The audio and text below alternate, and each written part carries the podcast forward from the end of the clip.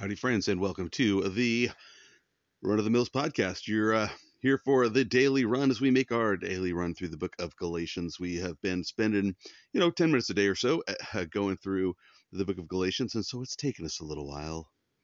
Um, we are on episode number 55, and we are all the way toward the end in Galatians chapter 6. And uh, last time we finished up on verse 6, so that means we're on verse 7. And so this is probably a portion of the book of Galatians that you have heard before. And this is something that somebody pointed out to me years ago, and I think it's I think it was a very um, accurate observation, and that was this: that you will hear most pastors, most preachers on any given Sunday preaching from the second half of Paul's letters. You hear a whole lot of sermons from uh, Romans chapter 12. You hear a whole lot of sermons from Galatians 5 and 6 and Ephesians 5 and uh, and so on because it's the practical part. Right? It's the practical part. See, one of the things that Paul does in his letters is he starts off with the doctrine, the theological, and then in the later chapters he shifts gears and he says things like uh, in like for example in Galatians 12 uh, 1 and 2, where he says, I beseech you, therefore, brethren. I beseech you, brethren. No, I, am begging you, brethren, therefore. You know, I beseech you, therefore, brethren. Well, therefore, in light of everything I've told you, that's kind of what he's saying. I'm, I'm, I'm begging you, in light of everything I've told you, offer yourself as a living sacrifice, holy and acceptable to God, which is your reasonable service. Like, it's only reasonable that you do this that you offer yourself as a living sacrifice in light of all that God has done for you. You know, in, in light of everything I've just written about in the first, you know, 11 chapters. And so this is a common thing that, that, um, you know, once this was pointed out to me, I noticed it all over the place that these are the practical application verses. Now, I think it's important, uh, you know, when you're, when you're preaching, when you're teaching God's word, uh, to, to uh, bring some application to the table but not always. You know, I, I think this is one thing about God's word is God's word is applicable. And so, uh, do I have to tell everybody how to apply it? I don't think so. But I think sometimes it's very helpful. Um, sometimes people need to be told very clearly things that God's word says very clearly. I don't know about you, but sometimes I need somebody just to come out and tell me as blunt and as plainly as possible. So, anyway, all that to say, uh, this last the last chapter, this and uh, the previous chapter, uh, probably uh, for most of us, it echoes in our mind more clearly because we're like, oh, I've heard these things. This is this is familiar to me. This is familiar to me, especially when we start talking about the book of Galatians, where so much of it is about the Judaizers and those who would um, have these new Christians become circumcised and brought under the law, which uh, is a, is a minor, very minor thing that we encounter in the Western church now. Those who would say, you know, you need to be um, under the law, you need to uh, become Hebrew. Um, you know, and even even in, in what's sometimes referred to the, as the Hebrew roots movement, those who have um, gone back and and embraced a lot of the the Hebrew traditions and um, certain aspects of of the law, certain aspects of uh, Judaism, uh, feast days, um, practicing feast days and such. And there's a huge variation in those people and, and, in those groups. It's really easy to lump any group together and say, oh, Hebrew roots movement, that's those people that are bringing you back under the law. Well, not always. Not always, and maybe not even most of the time. Um, not, I haven't been to enough to make a judgment on most or less. The, the point is that there are some that they definitely do that. They they desire to bring you under the law, and there's others that are not. They're they're saying, look, there there's a whole great uh, richness in the Hebrew culture that will help you understand um, the uh, the Bible better. Um, then there's everything in between, of course. So anyway, uh, all that to say that this little verse you've probably heard before, verse seven: "Do not be deceived; God is not mocked. Whatever a man sows, that he will also reap." Now, I, as I read this, I was thinking, you know what? I've been talking about this for the last year. Because one of the things that I do at um, at my current job slash ministry is that I get to do a chapel service for kids on Sunday mornings, and the chapel that I do for the kids is uh, is very odd. It's a very strange thing, especially uh, for me because my daughters and I lead them in songs that are singing praise and worship to God. But most of the kids that are there don't go to church. They're not Christians. They don't know anything about the God that we're leading them in singing songs about, which is kind of a strange thing. The other thing is that a lot of these kids, uh, you know, like I said, they've never been to church before, and so we're we're kind of introducing them to some very basic ideas about who God is and how how to know more about Him, things like that. And so I've been lately telling, uh, talking about a lot about about faith because I found that there are a lot of kids that they don't believe in God, and when you ask them why, the reason is not um, an intellectual reason. It's not an uh, an emotional reason. It's not a philosophical reason. It's um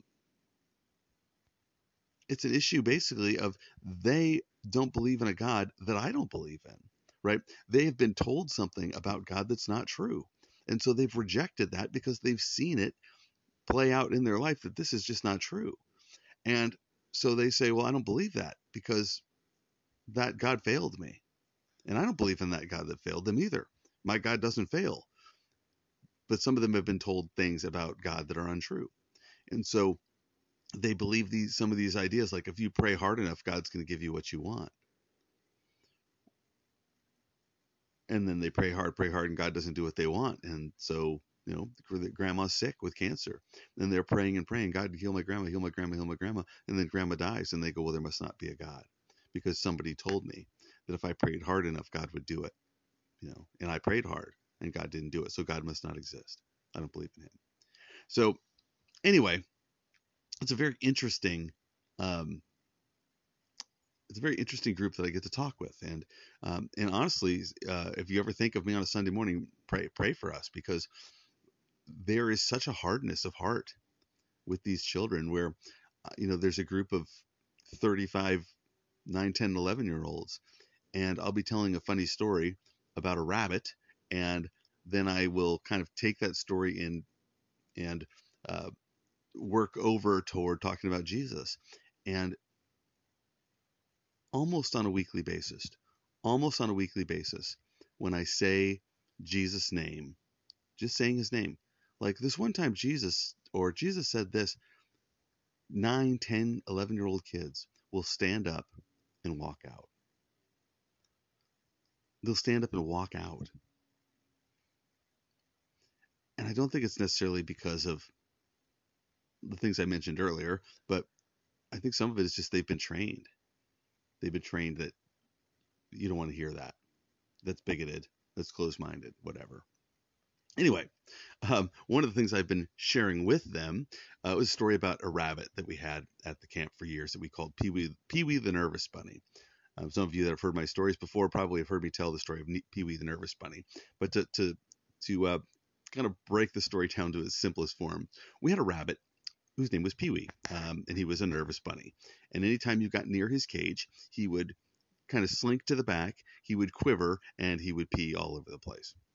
And so one day, there were two little girls that came to the bunny farm where I was working that day, and they came over and they said, "Hey, can we um, can we pet the bunnies? And I said, sure. So I opened up one of the rabbit cages for them and they pet that bunny.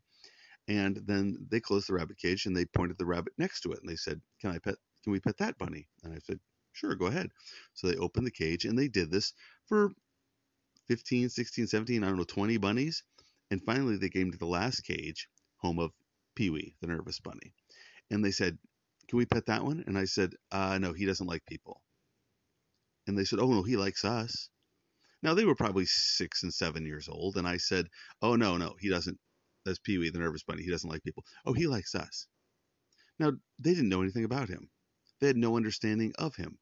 I, however, was Lord of the Rabbits. I knew all these bunnies. I worked with them on a daily basis. I knew which ones were friendly and the one that wasn't. Well, they ignored me and said, "No, well, he likes us." And so they opened the cage door and went to pet him. And when they went to pet him, he turned and hopped away in his frightened state, and as he turned and kicked out with his cottony little back feet, out went a big spray of, shall we say, nervousness. And those little girls looked up at me with their little speckled faces, and one of them said, Did he step in his water bowl? And I said, Oh, no, let's uh, clean that off. And so then I shot them in the face with a hose. And there's a lot more to the story of Pee-wee the Nervous Bunny, but those girls in the story didn't want to listen to me. They thought they knew better than the Lord of the Rabbits. And so they acted contrary to what I, Lord of the Rabbits, had told them and warned them about. And the consequences were, well, the bunny urine baptism um, and getting sprayed in the face with a garden hose and me telling this story for the better part of 25 years. And all because they decided to do something contrary to what I had told them. And so I use this story to talk about this whole idea of, you know, don't be deceived. God is not mocked. Whatever a man sows, he will also reap. Now, I don't use this verse when I when I share with them. Uh, I use more of uh, trust in the Lord with all your heart. Lean not on your own, own understanding, and all your ways acknowledge Him, and He will guide your paths. The the idea being like, trust in the Lord. Don't don't trust in your own understanding what you think is right and what you think is best, but say, hey, what does God say? And so that's kind of the point I take it And But it's it's the same thing with this one, right? Don't be deceived. God's not mocked. Whatever a man sows, he will also reap. If you sow disobedience and you sow sin, if God says no and you go, I know better, you're going to reap that, right? Whatever you plant is what grows. And if you sow disobedience, you're going to reap corruption. That's what the next verse is going to talk about. But you know, those girls, they they decided not to listen to me and they planted something else. They rejected my wisdom as Lord of the Rabbits and embraced their own ignorance. And what grew out of that? Well, a, a very negative situation for them. So this is the thing. This is a, a principle that God is laying out here that, Paul's that Paul's speaking of. That you know, don't be deceived. But yet, and yet we are we we constantly are, I think think I know better. I know what's best. I mean, we it's, it's that that strange pride of human nature that we think we are that we know the best. And if you ever wonder about this, if you have kids, ask yourself this: if you have kids, how how hard was it to decide who would watch your kids or raise your kids should you die? No, some of us, I don't know if we've even made a decision on this because it's so hard because all of us seem to think that nobody could do it better than us. Now, could somebody else parent my children better than me? 100%. 100%. Somebody could do it better than me. But um, it's very hard. It's very hard. You know, so that that's just kind of the pointing out that that inherent arrogance and pride in us that we have a very inflated view of ourselves. And unfortunately, far too often, we walk in our own wisdom, which is really walking in ignorance because we're rejecting God's wisdom. And then we're shocked and we're surprised when we reap what we've sown. God bless you. Talk to you next time.